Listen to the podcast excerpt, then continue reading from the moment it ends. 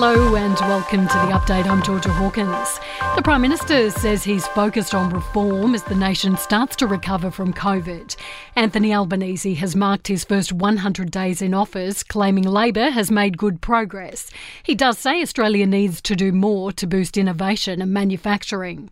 So much for cost of living pressures, new spending figures showing the biggest increase in four months. Aussie shoppers spent almost thirty-five billion dollars online and in-store across July. That's up sixteen point five percent on the previous year. But Flo Brown from the Retailers Association warns it may not last. We're looking at projections for Father's Day where we're looking at a decrease in spending over the previous years. However, we are still seeing a little bit of a gap between consumer confidence and what that translates to at the cash register. There's major concerns about home-use fetal heart monitors, which could be linked to some stillbirths. The Therapeutic Goods Administration is investigating after three stillbirths and one neonatal death in the past twelve months. In each case, the woman had used the device to listen to their baby's heartbeat. P G A may be well-placed to be able to ban them, um, or certainly they need to be sold through reputable websites and come with warnings around their use.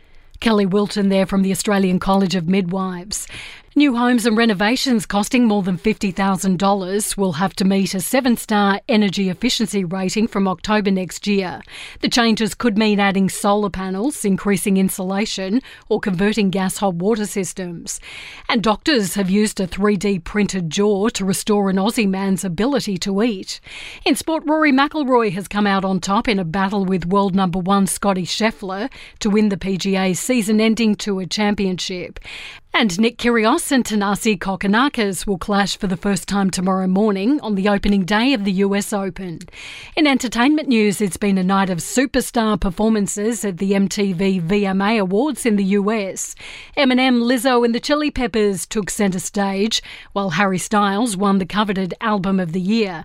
But it was Taylor Swift that sent fans especially crazy, accepting the gong for Video of the Year. I thought it might be a fun moment to tell you that, that my brand new album comes out October twenty-first. And Britney Spears' mum has weighed in after the pop star posted a twenty-two minute rambling recording on YouTube. In the video, Britney claims her parents had a premeditated plan to gain control of her finances. Lynn says she's always had her daughter's best interests at heart. And that's the latest from the Nova Podcast News team. We'll have another episode of The Update for you tomorrow.